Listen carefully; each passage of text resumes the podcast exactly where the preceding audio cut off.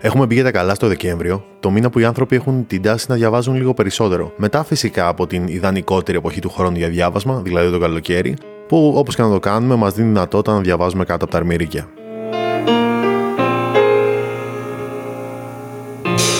Εντάξει, εντάξει, καλός είναι και ο Δεκέμβριος. Η διαφορά του όμως είναι ότι παρά την πρόθεσή σου να διαβάσεις, ο πραγματικά διαθέσιμος χρόνος είναι κάπως πιο περιορισμένος από ό,τι περιμένεις. Με όλες εκείνες τις γιορτές, τις ατέλειωτες προετοιμασίες και τις πολλές κοινωνικές εκδηλώσεις που θέλεις ή πρέπει να πας. Έτσι, νομίζω ότι ίσως είναι ο μήνας που μερικές φορές αναζητάς μερικά σπουδαία αλλά κάπως πιο σύντομα βιβλία για να τα διαβάσεις είτε σε μία-δύο μέρες αράγματος και ξεκούραση στο σπίτι, είτε σε μερικές ώρες ανάπαυλας σε κάποιο καφέ ανάμεσα από τα γιορτινά ψώνια ή σε μια διαδρομή με το τρένο ή το αεροπλάνο για όσους διαλέγουν να περνούν αυτές τις μέρες ταξιδεύοντας. Κάπως έτσι, σήμερα αποφάσισα να ανταποκριθώ σε ένα από τα πιο συχνά αιτήματα που λαμβάνω από όταν ξεκίνησα αυτό το podcast. Δηλαδή, να κάνω επεισόδια που προτείνω μαζικά βιβλία, προσαρμοσμένο όμως στην εποχή του χρόνου που διανύουμε. Σήμερα λοιπόν θα μιλήσω για μερικά μεγάλα μικρά βιβλία που θα γεμίσουν τις ώρες που θα καταφέρεις να αφιερώσεις τη μεγαλύτερη ανθρώπινη εφεύρεση μετά τον τροχό, δηλαδή στις ιστορίες.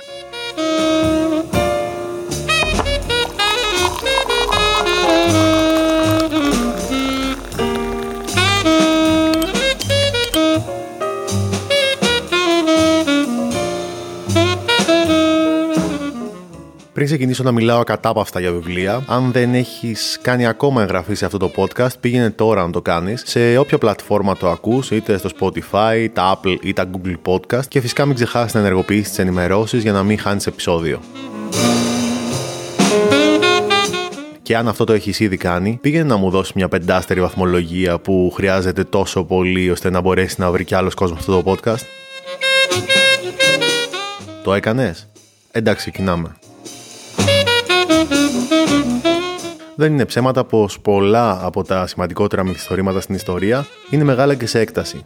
Και αν το δούμε από την οπτική του χώρου που πιάνουν μέσα στην τσάντα σου όταν τα κουβαλάς, μεγάλα και σε όγκο αλλά και σε βάρος από τους αδερφούς Καραμαζόφ και το Πόλεμος και η Ειρήνη των δύο μεγάλων Ρώσων του 19ου αιώνα, στον μοντερνιστικό Οδυσσέα του James Joyce, τις ιστορίες από τους φανταστικούς κόσμους του J.R.R. Tolkien, μέχρι και το πρόσφατο ογκολιθικό από κάθε άποψη Infinity Jest του Foster Wallace και το γιγάντιο αριστούργηματικό 2666 του αγαπημένου μου Ρομπέρτο Μπολάνιο, το σύγχρονο μυθιστόρημα σημαδεύτηκε από εκτενέστατες αφηγήσεις που σε πολλές περιπτώσεις απαιτούν από εμάς να δεσμευτούμε μέχρι και μήνες στην ίδια ιστορία, να αφήσουμε άλλα βιβλία στο έλεος της σκόνης, να πάθουμε τη μέση μας κουβαλώντας τα διαρκώς μαζί μας και να πρέπει να χαμογελάμε ευγενικά όταν κάποιος θεωρώντας το small talk μας ρωτά για δέκατη συνεχόμενη φορά Καλά ακόμα να το τελειώσεις. Μισό λεπτό να ξεπεράσω τον εκνευρισμό που μου έφερε η τελευταία σκέψη. OK. Okay. Αυτό δεν σημαίνει όμως ότι δεν υπάρχουν εξαιρετικά σημαντικά βιβλία που μέσα σε πολύ λιγότερες σελίδες μπόρεσαν να αφηγηθούν συγκλονιστικές ιστορίες και να επεξεργαστούν μεγάλες ιδέες με τον πλέον εύστοχο τρόπο. Βιβλία που δεν θα χρειαστείς πάνω από μερικές ώρες για να τα διαβάσεις, αλλά που μπορούν να γίνουν εκείνα για τα οποία θα μιλάς ίσως και για χρόνια. Για μερικά τέτοια βιβλία θα μιλήσουμε σήμερα. Για μεγάλα μικρά βιβλία.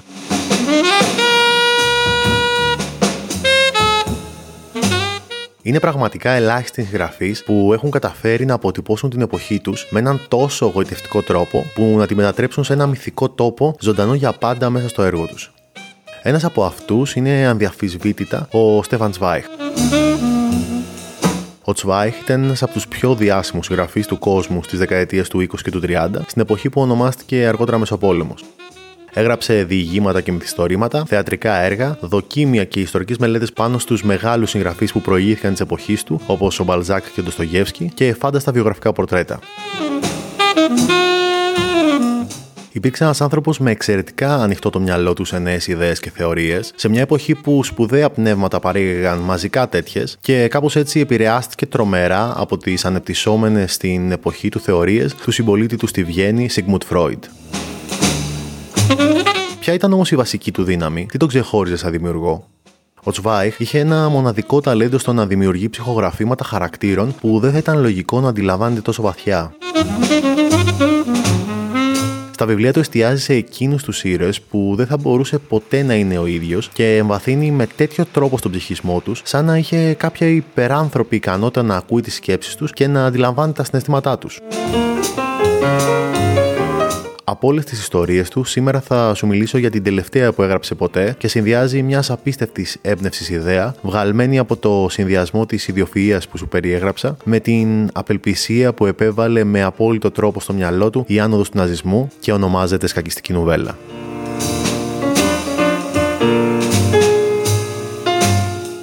Η σκακιστική νουβέλα είναι μια μικρή ιστορία που συμβαίνει στη διάρκεια ενός ταξιδιού σε ένα πλοίο στη μέση του Ατλαντικού, στο οποίο επιβαίνουν άνθρωποι που έχουν φύγει μακριά από την Ευρώπη, προσπαθώντας να ξεφύγουν από τον εφιάλτη του Δεύτερου Παγκοσμίου Πολέμου, αναζητώντας καταφύγιο στη Βραζιλία και την Αργεντινή, δύο τελείως διαφορετικοί άνθρωποι θα διασταυρωθούν σε μια παρτίδα σκάκι. Από τη μία, ο ψυχρός παγκόσμιος πρωταθλητής Μίρκο Τσέντοβιτς και από την άλλη, ένας μυστηριώδης και εμφανώς ψυχικά τραυματισμένος άνδρας, ο Dr. B. Τίποτα δεν μπορεί να δικαιολογήσει πω αυτός ο τυχαίος άνδρας στέκεται τόσο επάξια απέναντι στον ανίκητο αντίπαλό του. Ο μόνος τρόπος για να μπορέσει αυτό να εξηγηθεί συνδέεται με το τσάκισμα αυτού του ανθρώπου από την επικράτηση του ναζισμού στη χώρα και την εποχή του και τη μακροχρόνια δική του απομόνωση στους λευκούς τείχους ενός καινού δωματίου. Σκακιστική νουβέλα που είναι και το κύκνιο άσμα της πολυγραφότητας της καριέρας του Τσβάι, αντικατοπτρίζει πλήρως την οπτική του για ένα κόσμο που κατέρευσε κάτω από την ανεξέλεκτη βαρβαρότητα και την επικράτηση της βίας σε μια διστοπική πραγματικότητα στην οποία εκείνος δεν άνοιγε πια. Είναι εμπνευσμένο από το δικό του ταξίδι εξορίας προς τη Λατινική Αμερική, στην οποία έζησε και τα τελευταία χρόνια της ζωής του πριν αποφασίσει να την τερματίσει μαζί με τη γυναίκα του.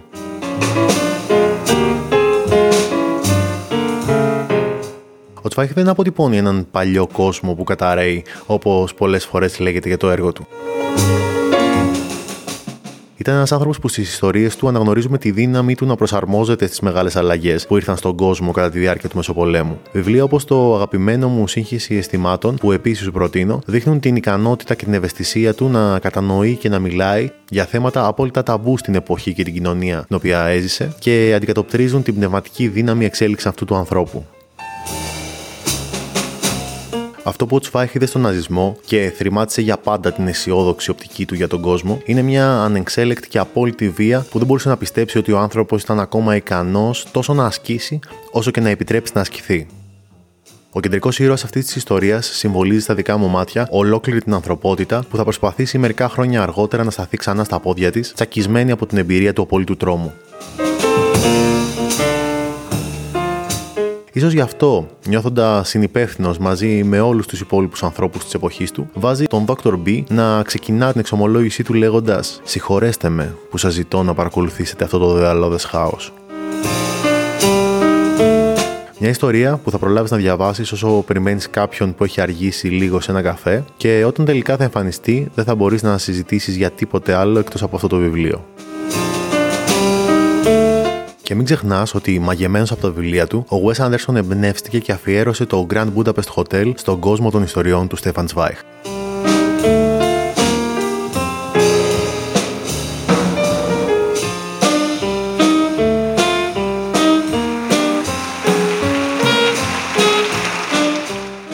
Δεν είναι μυστικό. Όποιος με γνωρίζει δεν αργεί να συνειδητοποιήσει το πάθος μου για τη λατινοαμερικάνικη λογοτεχνία. Ένα από τα βιβλία που έχουν οριοθετήσει αυτή την αγάπη είναι το τούνελ του Ερνέστο Σαμπάτο. Ο Σαμπάτο είναι ένας από τους σημαντικότερους συγγραφείς μιας χώρας με ξεχωριστή λογοτεχνική παράδοση, της Αργεντινής, και θα μπορούσαμε να πούμε ότι είναι μία από τις πιο κεντρικές μορφές της, μαζί φυσικά με τον Χόρχε Λουίς Μπόρχες και τον Χούλιο Κορτάσαρ, για του οποίου το κουτσό σου έχω μιλήσει αναλυτικά στο παρελθόν. Ξεκινώντας να διαβάσω το τούνελ, δεν μπορούσα να φανταστώ τη δύναμη των ιδεών που μπορούσαν να χωράνε στις λίγες σελίδες του. Το τούνελ είναι η εξομολόγηση ενός δολοφόνου. Ο καλλιτέχνης Χουάν Πάμπλο Καστέλ βρίσκεται στη φυλακή καταδικασμένος για την δολοφονία μιας γυναίκας, πράξη με την οποία σόκαρε την κοινή γνώμη της χώρας του. Όλοι στην Αργεντινή πια γνωρίζουν την πολύκροτη υπόθεση, αλλά κανένας δεν ξέρει πραγματικά γιατί συνέβησαν όλα αυτά. Από το κελί της φυλακής, ο Καστέλ αποφασίζει να αφηγηθεί την πορεία του προς αυτό το εν πολύ ανεξήγητο έγκλημα, σκοτώνοντας τον μόνο άνθρωπο που μπορούσε να τον καταλάβει, όπως και ο ίδιος ομολογείς στι πρώτες σελίδες της προσωπικής αφήγησής του. Ξέρει πως όλοι θα αναρωτηθούν γιατί αποφάσισε να μοιραστεί με κάθε λεπτομέρεια την εξιστόρηση αυτής της αποτρόπαιας πράξης και φυσικά όλων όσων οδήγησαν σε αυτή. Δεν τον νοιάζει όμως αν οι άλλοι θα το δουν σαν την πράξη ενός μονομανούς εγκληματία που επιζητά την προβολή και εκμεταλλεύεται τη μακάβρια διασημότητά του. Πρέπει να μιλήσει και θα το κάνει.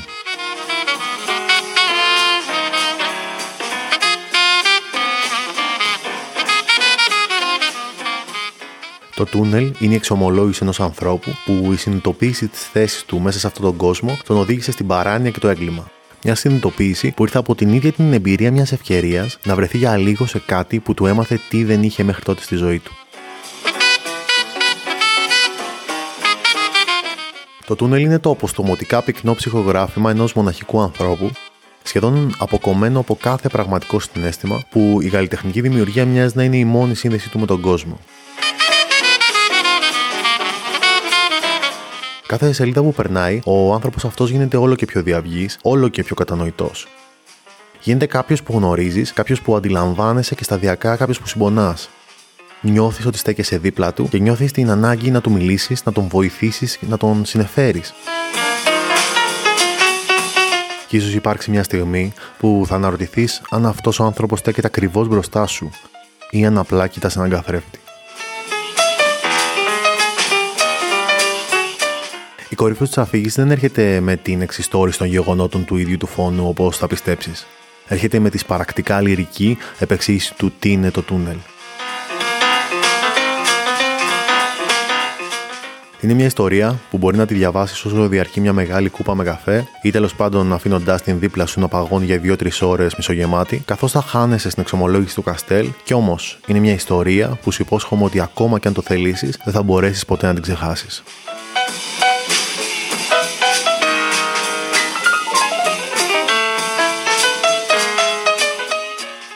Το πιο εκτενές βιβλίο που θα σου αναφέρω σήμερα είναι ένα που και αυτό δεν ξεπερνάει τις 70.000 λέξεις, λίγο μεγαλύτερο δηλαδή από το όριο που συνήθως μια ιστορία χαρακτηρίζεται μυθιστόρημα και όχι νουβέλα. Μετά από χρόνια προσπαθειών, δημιουργικής απογοήτευσης και ατελείωτου άγχους, ο Hemingway καταφέρνει να γράψει την πρώτη του μεγάλη έκταση ιστορία, σε ηλικία 26 ετών. Μονάχα στο δικό του μυαλό, μεγάλος δηλαδή.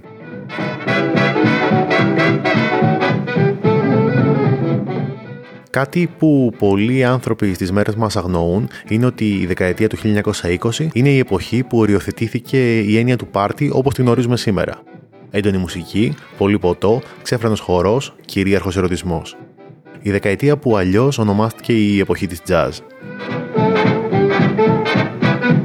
Ο Jake Barnes είναι ένας Αμερικανός δημοσιογράφος που ζει στο Παρίσι τη δεκαετία του 1920, απολαμβάνοντας μια ζωή εστιασμένη στη διασκέδαση και τις κρεπάλες των παριστινών καφέ, μπαρ και κλαμπ, παρέα με μερικούς από τους πολλούς ακόμα Αμερικανούς που είχαν μεταναστεύσει στην πόλη που τότε έπρεπε να είσαι, το Παρίσι του Μεσοπολέμου, κουβαλώντας επίσης μαζί του και ένα τραυματισμό στα γεννητικά όργανα από τη συμμετοχή του στον Πρώτο Παγκόσμιο Πόλεμο.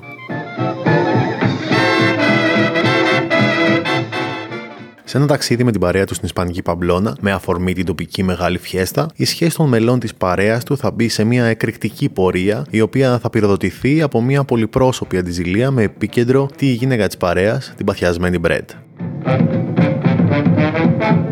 Η Μπρέτ είναι αδιαφυσβήτητα ο πιο ενδιαφέρον χαρακτήρας του βιβλίου. Είναι ένας άνθρωπος πολύπλευρος και καινούριος για την εποχή του. Μια γυναίκα που θέλει να ζει απόλυτα ελεύθερη, χωρίς κανένας άντρας να μπορεί να τη χαρακτηρίσει δική του. Ταυτόχρονα κυριαρχείται από τη βαθιά επιθυμία να σε αγνεύσει κάθε άντρα που την περιβάλλει. Είναι την ίδια στιγμή αξιοθαύμαστη και κατακριτέα, αξιολάτρευτη και βαθιά αντιπαθητική, ανάλογα από ποια σκοπιά θα σταθείς για να την κοιτάξεις. Σε κάθε περίπτωση είναι ένας άνθρωπος ενσάρκωσης της επανάστασης κατά των ορμών και των στερεοτύπων που αναγκάζει σε ξεγύμνομα τις προσωπικότητες που την περιβάλλουν. Και γι' αυτό είναι ταυτόχρονα μια αξιοσημείωτη ηρωίδα, αλλά και το μέσο ανάπτυξης της κύριας πλοκής αυτής της ιστορίας.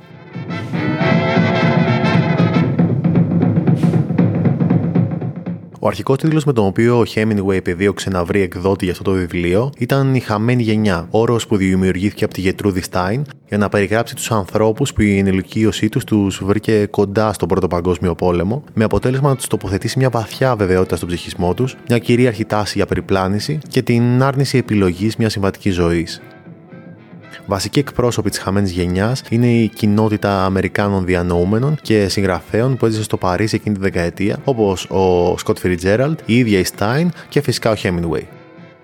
Δεν μπορώ να μην σχολιάσω ότι μοιάζουν τόσο με τα προβλήματα και τις τάσεις και της γενιάς που ενηλικιώθηκε τις τελευταίες δύο δεκαετίες, γενιά στην οποία ανήκω εγώ και πιθανότατα και εσύ που με ακούς αυτή τη στιγμή.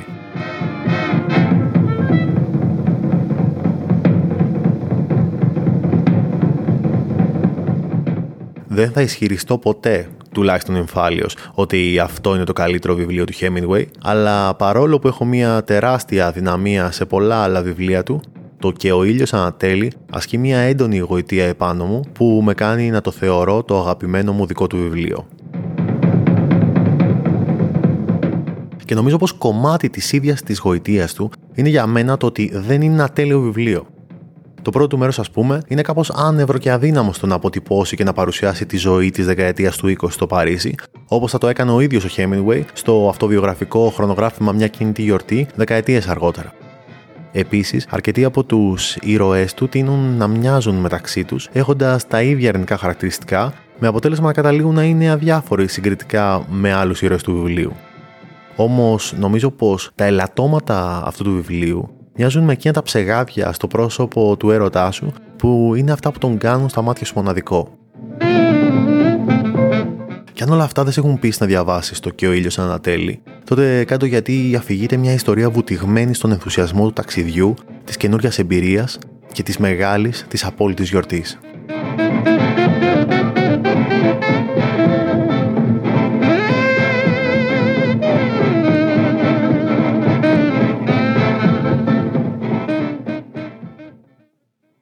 Ένας μύθος λέει ότι στα βάθη των πιο σκοτεινών και απόκοσμων ωκεανών υπάρχει ένα τέρας που μαγεύει τα μυαλά των ανθρώπων και στοιχιώνει τα όνειρά τους, καλώντας τους είτε σε ένα τραγικό θάνατο, είτε σε μια αποστολή για απόλυτη καταστροφή, ένα κάλεσμα από το οποίο δεν μπορούν με κανένα τρόπο να ξεφύγουν.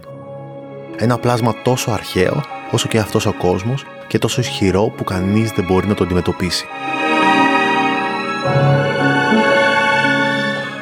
Κι όμως αυτός ο μύθος δεν ξεκίνησε να χτίζεται πριν από χιλιάδες χρόνια μέσα από τις δοξασίες αρχαίων λαών όπως οι Αιγύπτιοι, οι νκα ή ακόμα και οι Vikings, αλλά λιγότερο από 100 χρόνια πριν.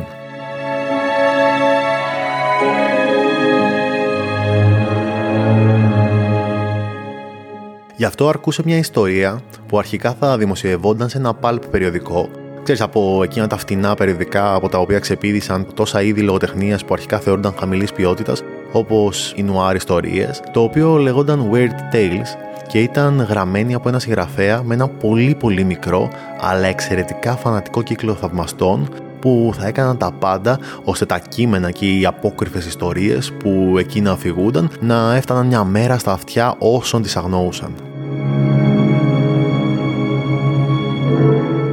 Το όνομα αυτού του συγγραφέα ήταν Howard Phillips Lovecraft και η ιστορία που θα ξεκινούσε αυτό το μύθο ονομάζεται The Call of Cthulhu, το κάλεσμα του Cthulhu δηλαδή.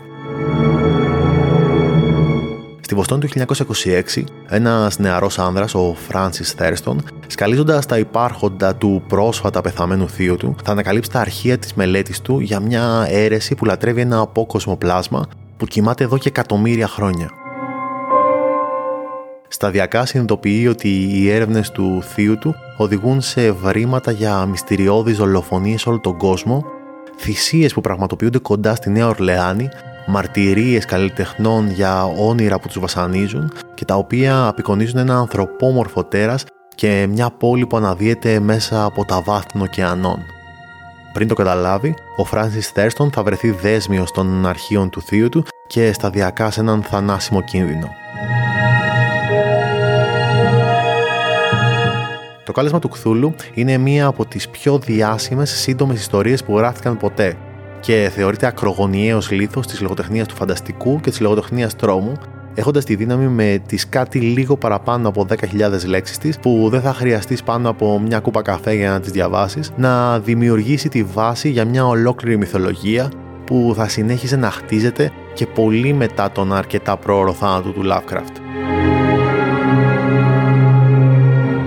Ταλέντο του Lovecraft στο να παράγει τις πιο εντυπωσιακά πιστικές αφηγήσεις μέσα σε μερικές μόνο σελίδες σε βαθμό που να αναρωτιέσαι τι από όσα γράφει προϋπήρχαν στην περίπτωση τους σαν τοξασίες και θρύλοι, για μένα συγκρίνεται μονάχα με τον απόλυτο μυθοπλάστη της σύντομης φόρμας, τον Λουίς Μπόρχες.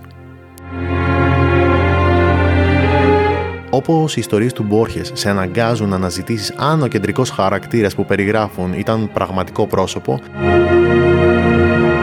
και κάθε μα κάθε φορά να συνειδητοποιείς ότι και πάλι σε χειραγώγησε με τον πιο εντυπωσιακό και ενοχλητικό τρόπο, έτσι και στην περίπτωση του Lovecraft αναρωτιέσαι από ποιες αρχές θρησκείες άντλησε τις πυκνές δοξασίες που βασανίζουν του ήρωές του.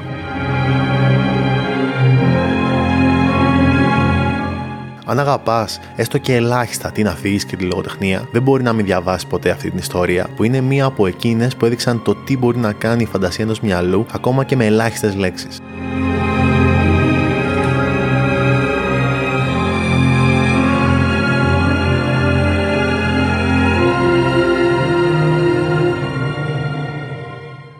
Απογοητευμένος από τις πολλές αποτυχημένες απόπειρές του να χαράξει το δρόμο του στο λογοτεχνικό κόσμο και ανίκανος να μπορέσει να βρει οποιοδήποτε άλλο τρόπο να επιβιώσει οικονομικά, σε ηλικία 32 ετών, ο Charles Μπουκόφσκι πιάνει δουλειά στην Αμερικάνικη εταιρεία ταχυδρομείων.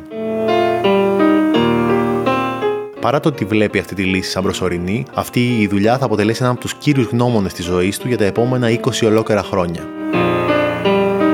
Κάπου εκεί, γύρω στα 50 του, και μετά από έναν αριθμό απορρίψεων που θα έκαναν οποιοδήποτε άλλο άνθρωπο που πάτησε ποτέ σε αυτόν τον πλανήτη να μην ξαναγράψει την παραμικρή λέξη πάνω σε χαρτί, θα βρεθεί ο εκδότης που θα πιστέψει βαθιά στη λογοτεχνική δύναμη του μυαλού του Μπουκόφσκι.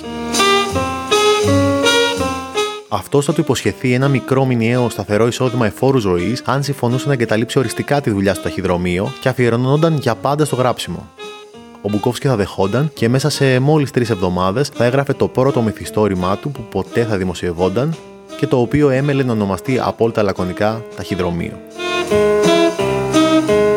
Στο ημιαυτοβιογραφικό ταχυδρομείο πρωταγωνιστεί το αντιηρωικό αλτερίγκο του Μπουκόφσκι, ο Χένρι Τσινάσκι, ένας αλκοολικός γυναικάς και τζογαδόρος κάτοικος του Λος Άντζελες. Τον παρακολουθούμε από την πρώτη μέρα που πιάνει μια ελεηνά εξαντλητική, σωματικά επίπονη και πνευματικά δολοφονική δουλειά στα Αμερικάνικα ταχυδρομεία και αφηγείται την πορεία της ζωής του για τα πολλά επόμενα χρόνια. Στην πορεία θα παρτιθεί από τα ταχυδρομεία και θα ζήσει για κάποια χρόνια με έσοδα από τον υπόδρομο όποτε αυτά του κάθονται θα ζήσει τοξικές μακροχρόνιες σχέσεις με γυναίκες, οι οποίες μοιάζει να τον ικανοποιούν ακριβώς λόγω της μη συμβατικής τους φύσης και θα επιζήσει της μονοτονίας της λούμπεν μικροαστικής ζωής του και της αυτοκαταστροφικής του φύσης, βασισμένος στην ανακουφιστικά απόλυτα κοινική οπτική του για τη ζωή. Το ταχυδρομείο, το οποίο ο Μπουκόφσκι απόλυτα εύστοχα και χαρακτηριστικά το αφιέρωσε απολύτως σε κανένα, είναι μια ιστορία που αποτυπώνει μια μακροχρόνια καθημερινότητα που για οποιονδήποτε άλλο θα ήταν η εξομολόγηση μιας τραγικής ζωής. Αλλά στην περίπτωση του Μπουκόφσκι είναι μια ιστορία με τρομερό χιούμορ που δηλώνει ότι ένας άνθρωπος μπορεί να ζει απόλυτα ευχαριστημένος μέσα στην πλήρη παρακμή. Είναι μια οδή στη φιλοσοφία του Μπουκόφσκι για τη ζωή, η οποία υποδεικνύει στον άνθρωπο να ζει, επιτρέποντας στα πάθη του να γίνει το επίκεντρο της ύπαρξής του, χωρίς ποτέ να το μετανιώνει, καθαρίζοντας τις πιο επίπονες και άσχημες στιγμές με κοφτερό χιούμορ. Για μένα, πέρα από ένα απόλυτα διασκεδαστικό και σε πολλά σημεία του βαθιά απελευθερωτικό βιβλίο, το ταχυδρομείο αποτελεί μια αφήγηση που σου επιτρέπει να κατανοήσεις πλήρως το πλαίσιο μέσα στο οποίο δημιουργήθηκε το αναμφίβολα πιο σημαντικό κομμάτι της λογοτεχνίας του Μπουκόφσκι, δηλαδή τα ποίηματά του, αυτά που τον καθιστούν έναν από τους πιο ξεχωριστούς ποιητές στην ιστορία. Όλη η ουσία αυτού του βιβλίου αποτυπώνεται με τον πιο εύστοχο και λακωνικό τρόπο στις τελευταίες του φράσεις.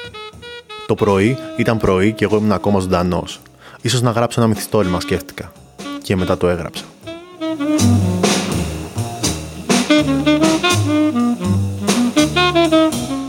Αυτά ήταν λοιπόν τα βιβλία για τα οποία ήθελα να σου πω σήμερα. Πέντε βιβλία με ξεχωριστή θέση στις βιβλιοθήκες όλου του κόσμου Πέντε βιβλία που αφηγούνται εξαιρετικά δυνατές ιστορίες. Πέντε βιβλία που θα πρότεινα σε οποιονδήποτε με ρωτούσε τι να διαβάσει σήμερα. Πέντε βιβλία που έχω αγαπήσει πολύ. Στείλε μου στο Instagram να μου πεις αν σου άρεσε αυτό το επεισόδιο και φυσικά αν διαβάσεις κάποιο από αυτά τα βιβλία και σε ενθουσιάσει. μην ξεχάσεις να μοιραστείς αυτό το επεισόδιο με τους φίλους σου και μην ξεχάσεις ότι ένα βιβλίο είναι το πιο σεξιδόρο που μπορείς να κάνεις σε κάποιον. Και όπως πάντα, μέχρι την επόμενη φορά, εις το επανακούειν.